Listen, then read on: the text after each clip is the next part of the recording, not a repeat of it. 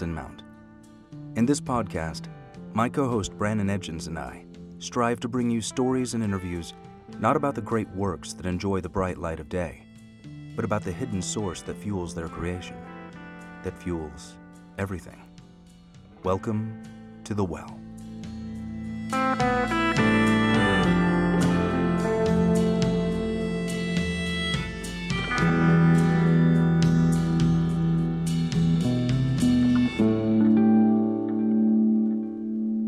Last winter, my co host Branan and I received a call from a friend of ours.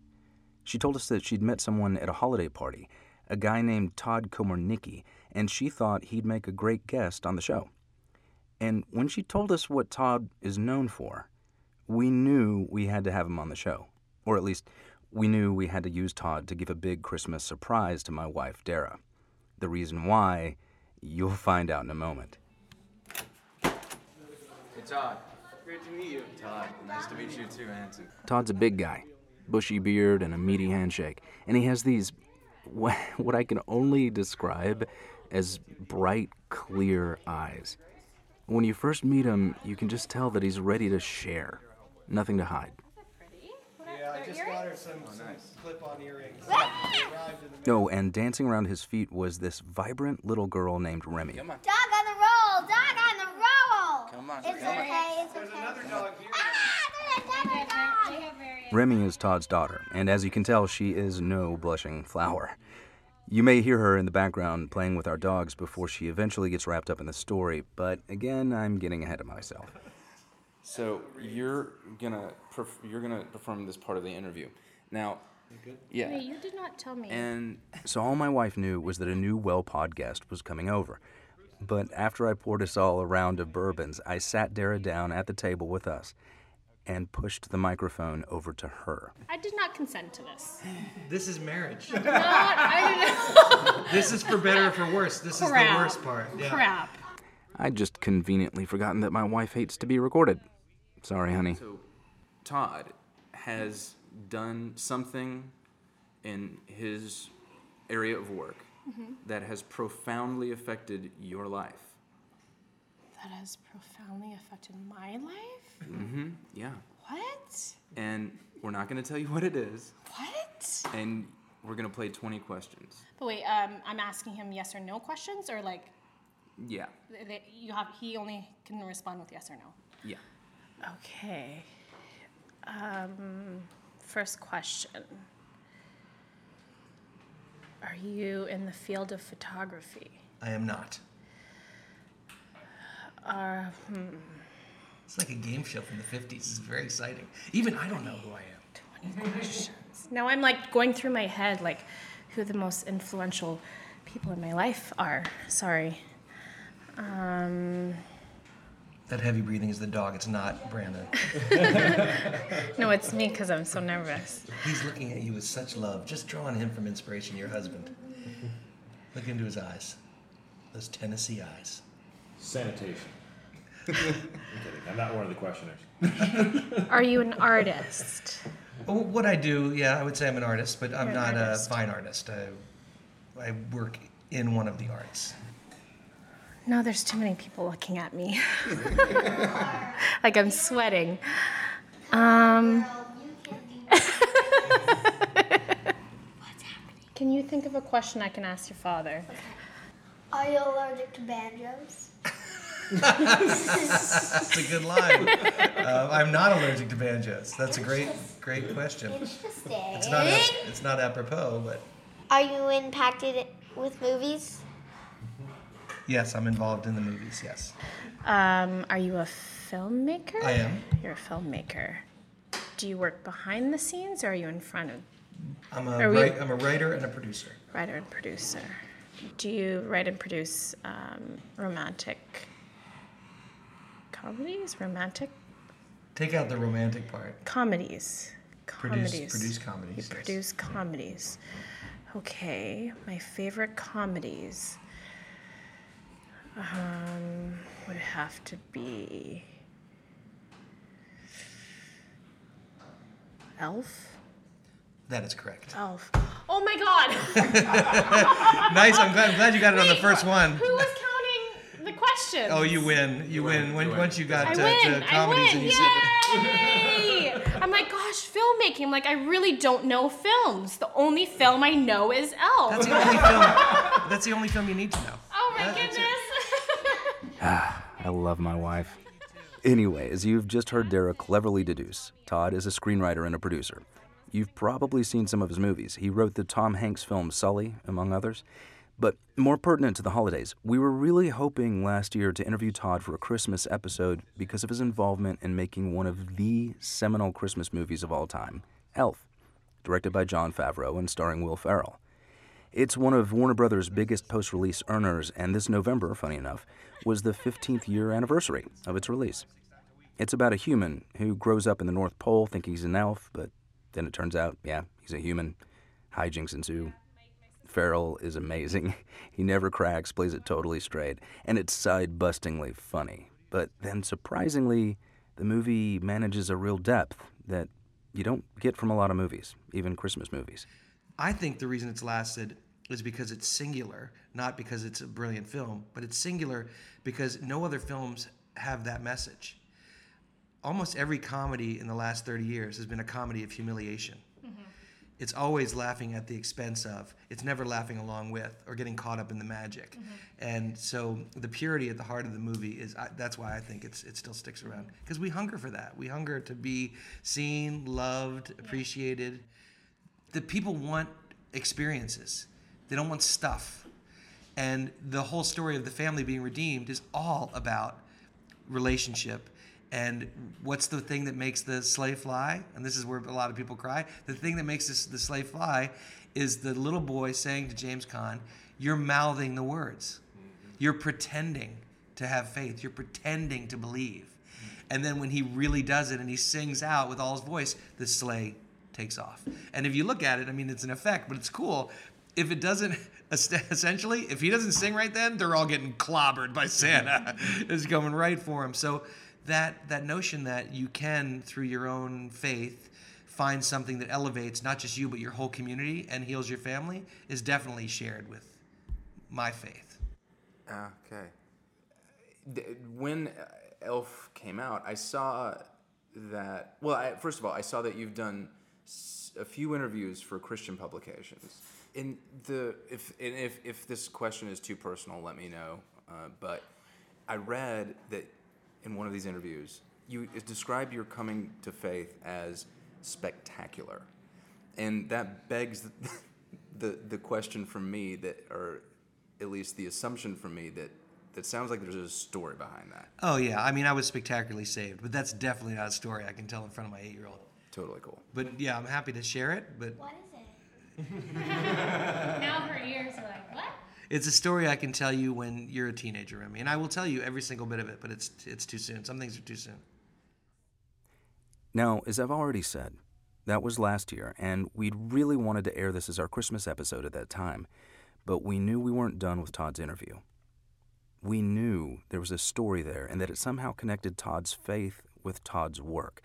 And this being a podcast about creativity, we had to hear it. So we waited a whole year.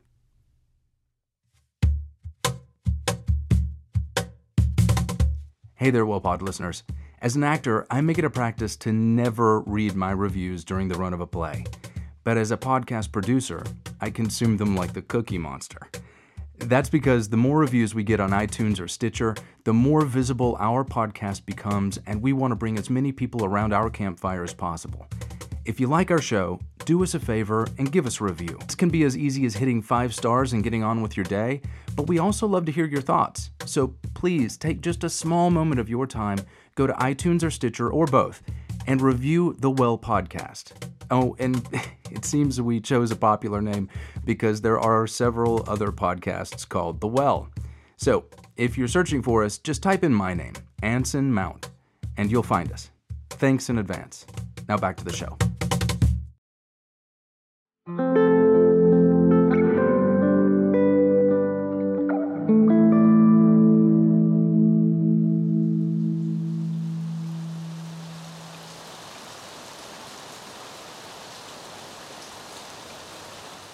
And so it was this holiday season that Dara and I met up with Branan down in the Tribeca neighborhood of Lower Manhattan. And down there on the corner of Moore and Varick Streets, there's an unsuspecting little bar restaurant called Walker's. It has one of those old entrances, the kind that looks like they lopped off the corner of the first floor and filled it in with an old door with brass fixtures.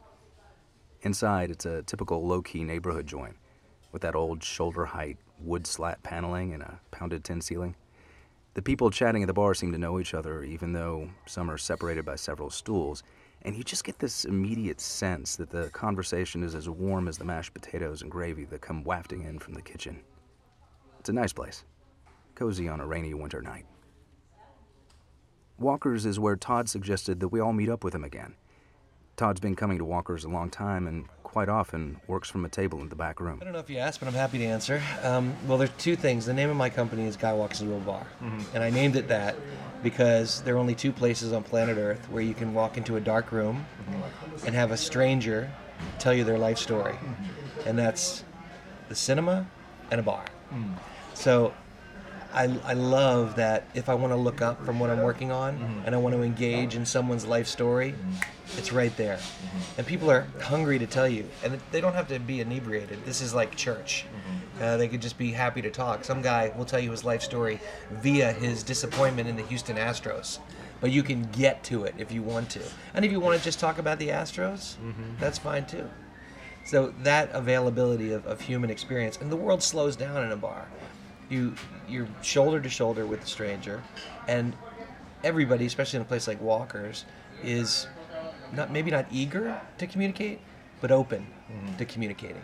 And the amount of people that want to talk to me without knowing me, if I'm if I'm writing, there tends to be a general interest in what are you doing, what are you working on, mm-hmm. And because I've been lucky enough to work on some stuff that people recognize, I- I've built tremendous friendships. People all over the country, all over the world, that are still in touch just because we ran into each other at Walkers, mm-hmm. and they also honor if I say, look, I'm on a deadline, I would love to talk, but I can't talk to you now. Everybody leaves me alone. Mm-hmm. So uh, What's that feel like when you feel when you uh, when you just sort of independently hear your movie referenced uh, in, during the holiday season? it feels completely surreal Yeah. for the same reason because it's it's sort of like you love all your kids the equally and if one of your kids goes to Harvard and wins the Olympics you don't love that kid any less than the kid that you know lives in the shed and and we still get notes from 8-year-olds every year like in the in the mail Really? yeah dear guy What walks the- into what- a bar what kind of notes thank have you gotten? oh it's always just like thank you so much please give our love to Buddy please give our love to Santa please give our, our love to Mr. Narwhal Oh, notes like, Like messages, notes, not. I thought you meant script notes. You're too cynical. I am. Anson, I script, am. script notes on a movie that's been in the can for 15 years. You know that's what? very It's cynical. Too late for the reshoots. All right. Well, the the uh, the other question that I, I definitely wanted to get at is that there was this interesting moment we came to in the last interview when I we were talking about how, you, how you're being a Christian, and I asked how did you come to your faith, and you said maybe another time when she isn't in the room, and you Oh, indicated my your daughter. daughter. Oh, yeah. And so I, I was hoping to ask you that question again. Maybe we can circle back to that at the end. That's heavy duty. That's like Okay. That's very tough story to tell. Okay. So I'm, I'm I might be able to tell it, but I need the plates cleared and maybe some pecan pie and some decaf coffee. Yeah. Okay. And fair enough. So we ordered dinner. If you're ever in Walker's, I highly recommend the chicken paillard. And as we ate, I tried not to worry over whether or not we'd get the story we'd come to hear. I was going to ask if you were you gifted with this uh, this gift of being able to zone everything out. I, I guess so. A buddy of mine took a picture at uh, next door at Girello at the other place when it was completely packed at the bar. He went across the other side and took a picture, and it was arms coming across and people serving stuff and people drinking and chatting, and and through the jungle of it, you can see me with my computer open and I'm head down and in deep concentration. Yeah. So yeah, I can totally vanish. But because it just happened to me organically, I've never seen it from outside myself. I, I don't know. I don't think of it as a gift, but I am able to do it. Yeah, yeah. Do, do, is there another side of that coin? Do you ever drift off and your wife says to you, "Where are you right now?" Never. I'm working on that. Never. That, that that's the thing that I, I don't have. What you're saying and what a person is saying is of import. Mm-hmm. And you're going to learn something about yourself or how to help them or how to grow if you pay attention. Mm-hmm. And I may have said this because it's my favorite quote, but Frederick Buechner is an extraordinary novelist and essayist who's essentially the American C.S. Lewis. He has a quote from years ago that has always resonated for me, which was Pay attention to your life. All moments are key moments this this notion of we, we live in gaps or something that you know a car crash happens or a big moment we get into that school or we meet that girl that that's life. It's, it's, it's not. Those are moments that may stand out but they're stitched together and allowed to stand out on a platform that was built with all the moments that led up to that. Who we became who we met who we kind of person we are. So it's deeply exciting to be alive every single moment. And I talk to my kids when they say boredom or what, what time is it or anything. It's like I want to invest in them the knowledge that this world, this short visit on planet Earth, is so spectacular that you better have your eyes open. You with me now? I love that. Like, really with me? I'm working on it. I hope so. Because that's when I was finally at the table, ready to listen to whatever came. And just like that, Todd ordered his decaf. Um, thank you. And I'd love a decaf coffee. Uh, I'll have a decaf coffee also. Thank you. You want to dare to ask me if you're out of everything else? You want to dare circle back to the thing? Sure.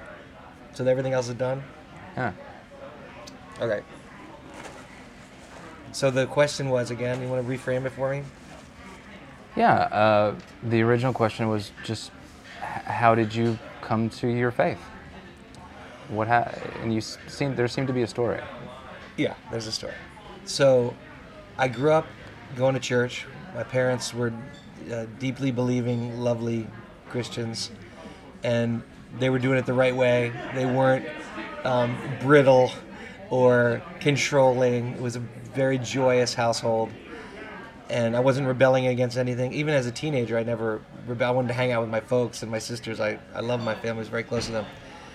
Um, but I went off to college and I started at Vanderbilt, and it, it started it started to happen at, at Vanderbilt a little bit, and I didn't recognize what was happening, and then it happened completely. I transferred to Wheaton College over over Christmas, but back in 1983, that would have been the winter of 1983. Nobody was talking about mental health. I mean, it just was not on the table. Medication, depression. Um, we had the state hospital near where I grew up, and that Haverford State Hospital, and that's where the crazies were. And like, there was no version between healthy and nuts. There was no, no nothing didn't exist. And when I, what I was going through, what I didn't recognize I was going through was, for some reason, the beginning of some deep sadness. It wasn't tied to anything, but I um, I equated it. I equated this feeling of having been wrong about something. That was just my niggling thing. And my nightly ritual was to read the Bible. I used to read the Bible every night before I went to bed. And I remember it happened this fast. I was reading the Gospel of Matthew, and I'm reading, and I get this very strong sensation to say, "How do we know? How do we know? How, how do we know Jesus said that? I mean, come on, how do we know?" Mm-hmm. Right. And I think I I had been so naive or so unchallenging, or my life had been so easy that I'd never asked a question anywhere near that before. Mm-hmm. So it sort of rattled me. And then quickly the question followed, which was, how do we know there was even a Jesus? And I'm, I'm not kidding. I would say within half an hour, I had completely jettisoned what my life had been based on and completely kicked God out and was certain not only was it there no God, but the people who loved me had lied to me. Hmm. And it was a definitive, clear trapdoor moment. I remember looking up in my dorm room and everything sort of looked different, like the world was different because Oh, there was yeah. no there there and there was no meaning and there was no. So I know now uh, that if you make a decision to reject or, or say no to the chance that there is a living God who, who cares about you, that your life is very specific because if there is no meaning, then everything is meaningless. And I began a journey deep into meaninglessness. And I remember, you know, Wheaton, where I, where I was going to college, is a Christian college, and I was on the baseball team. all these sweet kids on the baseball team, loving kids, young, you know, young in their faith too, just trying to make it right. And here's me for two years straight explaining to them, you know, about Nietzsche and about how they were all living a lie and that, you know, it was a complete waste of time and rattling their cages and they didn't have the defense mechanism. They didn't have apologetics. They didn't know enough about scripture or how to even have a conversation with me about it so it was easy for me to win and pick on people. And of course when you're angry and you're certain then you can do a lot of violence emotional violence. And so guess what happens when you do that? You're you have um, you have the certainty that you're right. But then at night you realize the thing you're right about is um, just a a black hole in the event horizon. And so what happened for me is that that that early sort of sadness opened up into a giant maw, and um, I just fell completely apart. And I remember going to the the counselor at at school. Again, counseling. This was just not a thing. Like she was there maybe two days a week for an hour and a half. Like it was on a college campus with thousands of people. There was no sense you would talk to anybody about anything. And I went into her, and I felt like I'd poured myself out to her. I felt like I'd really shared my heart. And at the end, I said, um, I really would like to come twice a week. And she laughed at me. And she said, Oh, sweetheart, twice a week is for the suicidals. so I knew that was not safe. I didn't feel like I could talk to my parents because even though I loved them, I was furious at them for tricking me. And in, in, in going slowly crazy, what started to happen was I was un- unable to function on any other level except um, what I imagined was what do you say mitochondria like some sort of cellular survival. So if i were having this conversation with you when i was 19 and you were sitting across from me we could be doing an interview we could be doing anything talking about girls talking about sports and you would be speaking i would hear absolutely nothing not a single word that you said and all i could hear in my head was the following you got to get it together. You got to get it together. You got to get it together. You're gonna get it together. You're gonna get it together. You got to get it together. Just get it together. Get it together. Get it together. Like like in a speed mm. teletype. That's all. So I was failing in school because I couldn't hear, Yeah. and I had a physical sensation of my brain being peeled, like a like an orange where the, the I could see the peeling still at the bottom, but just the orange was exposed, and I just felt completely unsafe and um, there's only so long you can take that. So I knew that I had the uh, one choice, and I needed to end my life.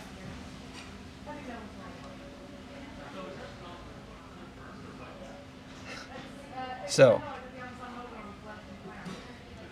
we lived on. Uh, I lived on the sixth floor of my dorm, and there was one floor above, and then the roof. And so I would go out there at night after everyone was asleep, and I would stand on the ledge of the roof, and I would cl- put my arms out like this to my side, and I would close my eyes, and I would rock. And I mean, I like to think when I think back that, that God had, had me by the belt the whole time. I, I couldn't get the courage to actually I mean, in my head, I remember like they're gonna report it as he fell, mm-hmm. because I couldn't get it, it, the courage to to do this. I kept seeing my sister's faces and my parents' faces, and I was like, it's it's, it's okay if I fell, if I didn't jump out far, if I just fell.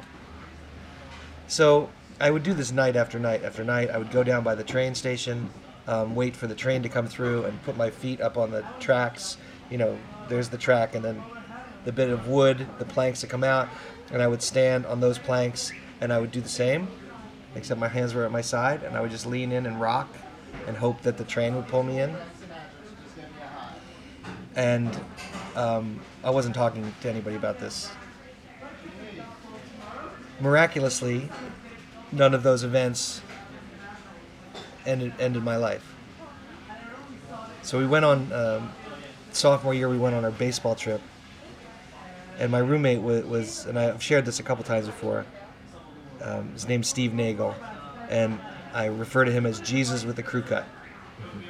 He was my roommate on the trip. He had a fantastic crew cut, and we, as part of our travel, were staying at a military base in Pensacola, Florida.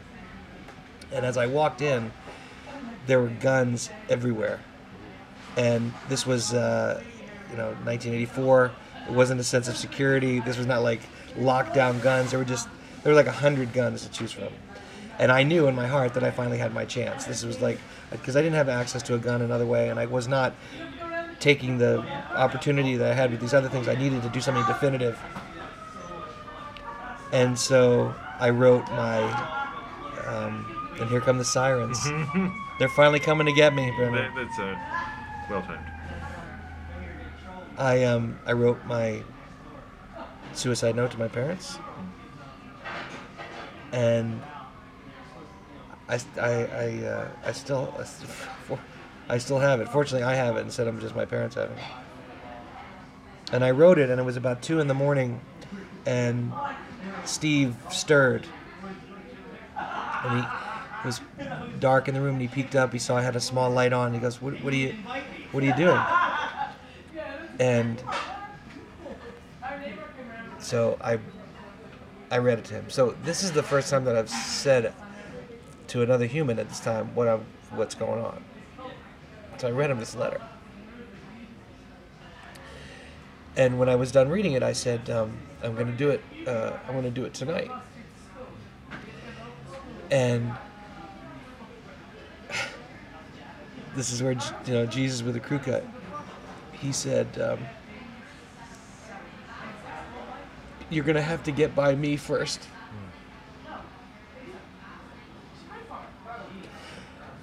And so I just knew that he was going to fall asleep, so I was going to outweight him. And I stayed up, I stayed up, I watched him, he watched me, he's in his bed, and I'm like, I'm to. And, and finally, um, I must have fallen asleep, and I woke up about 4:35 in the morning. And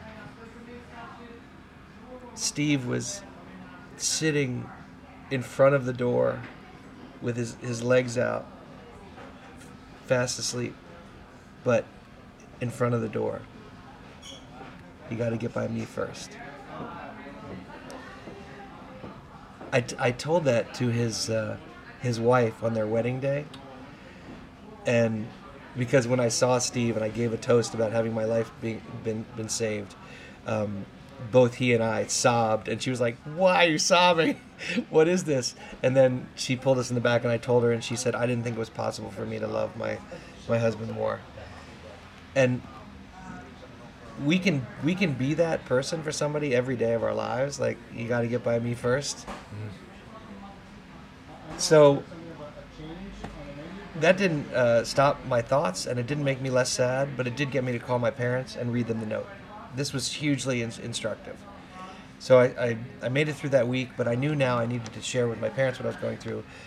And I called them, and their reaction, I would say, is the beginning of, of my faith. Because I was 800 miles away, and I just told them, you know, goodbye, and I'm going to do this thing. Their 19 year old son. And they were totally calm. Completely calm. They didn't rush out and get me, they didn't speak into my panic. And they just said, Todd, we love you so much, and your sisters love you, and um, this is going to end. We don't know when, we don't know how. You, you may not feel God, but He's there with you. And you're, you're to make it. And when you're telling yourself you're not to make it for two years, and then the people that you love actually say you're to make it, you, it, it doesn't, it doesn't land as believable, but it lands. And I knew their faith was in Christ, so this didn't make any sense to me. Like, all my ache was because there was no love in the world, and yet here was this love. And um, the probably another year and a half went by and I came home to my apartment and I saw on my bookshelf my childhood Bible, the, the living Bible that I'd read when I was a kid. It was all weathered, and it was just sitting there in the books, and I got ferociously angry. And I took it out, and I went over and I stood over the trash can, and I was going to throw it away because I, I just was tired of being lied to. And I'm standing over the trash can, and I'm thinking, can you throw a Bible in the trash? like, is that, is that, even if there's no meaning in the world, can you throw a Bible in the trash? And I wasn't able to throw it in the trash, so I took it and I put it back on the bookshelf. And for the next week, every night I came home and I would look over, I'd see it, I'd be like, and then I would go to bed. And finally, after a week of that, I pulled it out, I sat down, so now I was about 21, and I put it on my lap and I was holding it and my gripping it like this, trying to crush it. And I said my first prayer in three years. And I said, um, if I open this, it better be true. It, be- it, it better be in here. Because otherwise, I'm threatening to knock out God, the God I didn't believe in. And um, I opened it, and what I have found in the intervening 32 years is that it's been more true than anything else in my life. And for me, faith is an ongoing investigation. It is not an island that you get dropped off on. It, it, every human being, no matter what they believe, is all in the water together. Some of us are surfing, some of us are drowning, some of us are walking on water. We're all in the human experience. But the more I've spent time investigating the person of Jesus, the more life has made sense to me. The more I've wanted to love and serve and confess and be forgiven and start over. And that desire has only grown, it's never diminished. So, people that, that don't know about my faith, they often ask me, you know, why are you so happy? Why you? And the reason I'm so happy is because I'm alive. And I'm spectacularly saved. And I know by whom. I know by whom, and I know when I look at my wife and kids for what purpose. And everything else is is gravy. So there's a amazing story. I believe it's the Navajos, but there's a, a Native American tribe that on the 12th birthday of a, a boy, they they take their uh, 12 year old out into the woods on a new moon and they tie him to a tree. And they leave him alone with the sounds and the darkness and the you know the critters and the wolves and everything around all night. And at dawn they they cut him they cut him free. But when they cut him free, it is revealed to him that his father has been sitting next to him the entire night. Mm. And that's how I think the world works. I think there's a lot of Saturdays after the crucifixion. There's a lot of dark nights for a, a child tied up to a tree. There's a lot of mystery and questions and agony. But when the dawn comes, when Sunday comes, the tomb is empty, your father is sitting beside you, and you're never going to be alone. You're perfectly loved, and you always have been. Mm-hmm. Mm.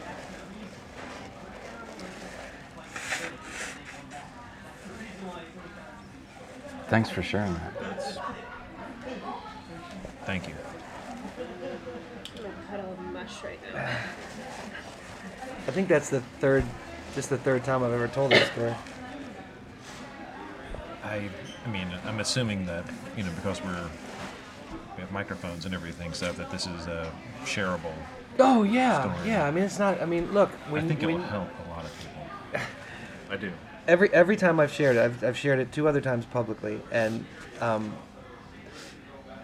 look, the reason to make art, the reason to write something down, is the thing that happened to us when we were kids, when we first read, whether it was Guy de Maupassant or it was uh, Salinger or John Irving or Shakespeare, is to see on the page or in a painting that we're not alone. So I'm, I'll, I'll never stop sharing the fact that we're not alone. The conversation meandered on for a while longer, and we got into talking about Christmas and more specifically church on Christmas. Those were all Past we have the nighttime Christmas Eve services were always my favorite. magical. Yeah. Yeah, my growing up church was And like they, that. somebody would always bring the spiced uh, cider, Mm-hmm. and, and there would be that smell, Mm. and And then Branan, I really love my friend because he really knows how to put things into perspective at exactly the right time. Whenever you think about midnight mass, Yeah. my my only memory is when I was 18, 19. I was the crucifer in the Episcopal Church service, and it's the first time I've ever passed out. Oh no. Yeah. Oh, it's really dramatic. I passed out, On the knocked over. concrete, A, it's always the, the steps are so harsh. There's no Well, I- gentle Episcopalian church surface. I was. I was no, it's all jagged and pews and altars. that And, is a very observational point. oh my goodness, like the ouchiest of all churches. I bounced off so many things on the way down. Uh, I uh, no, there was so many so many mishaps. But uh, I'll just I'll, I'll cut to the just one detail of the whole thing is that on my way down, I don't remember this, but I took out a giant Eucharist candle. I've been burning all day, all day, and uh, and I don't remember what happened. I, woke, I, I didn't realize until later, uh, like a few minutes later. I'm in the back in the vestry somewhere, and my head is in the lap of this uh, uh, other uh, acolyte, uh, this girl that I, I liked, Nice. uh, which is nice to come to, sort of to that. And she's sponging up my face, and I can't feel the left side of my face. Wow. I'm like, oh my god, am I paralyzed or whatever? And I reach around, I'm like, ah, ah, it was like plastic. And then find the edge, like, peel. I had the wax. I had just, yeah. Over your face. Phantom Yeah. of the Opera. Yes, yes, it was the Phantom of the Opera man. Just splashed down on me. And then, then we had Outside Walker's that night, it was raining again. Dara and I huddled under our umbrella and Branan his. We walked the sidewalks not saying much of anything, just listening to the puddles crash beside us like discordant waves. I guess we were all thinking about the story that Todd had told us, feeling it. Bye. Bye bye. That was great. That was a really At the corner, we stopped to say goodbye to Branan, Merry Christmas, man. Merry Christmas. Merry yeah, Christmas. you guys won't see each other. I'm not realizing we wouldn't be seeing each other again until the new year. Always too long. And then we went home.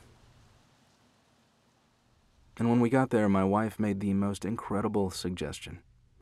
We sat down on the couch with our dogs and a couple of eggnogs, and we watched our favorite Christmas movie. okay, you ready? yeah. Here we go.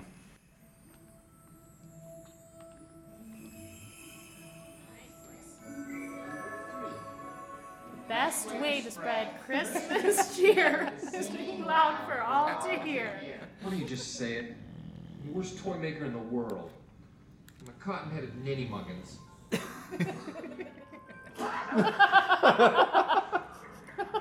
Does someone need a hug?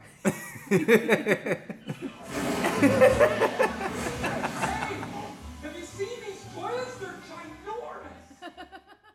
And now, as I sit here recording this voiceover several weeks before you're going to hear it, I'm in a temporary apartment in Toronto. I miss my wife terribly. I miss my best friend. I miss my mom. But I know this is temporary. You see, it's during the holidays we huddle inside with our families and our loved ones, trying to warm each other, as much spiritually as physically. Our care for one another, as much as our presence, reminds us that we are not alone. Christmas movies are powerful because they're able to do this same thing on a global scale that considers our link to all people through our very humanity. If you're listening to this and you feel alone, it doesn't matter if you're with people or not. Proximity does not dictate how we feel. If you feel alone and that there is no end in sight, or if you feel life is hopeless, let me assure you that feeling is a lie. It has nothing to do with you. And I urge you to call the National Suicide Prevention Lifeline at 1 800 273 8255. That's 1 800 273 8255. someone is always available to talk, even on Christmas. Especially on Christmas. Because we're all in this together.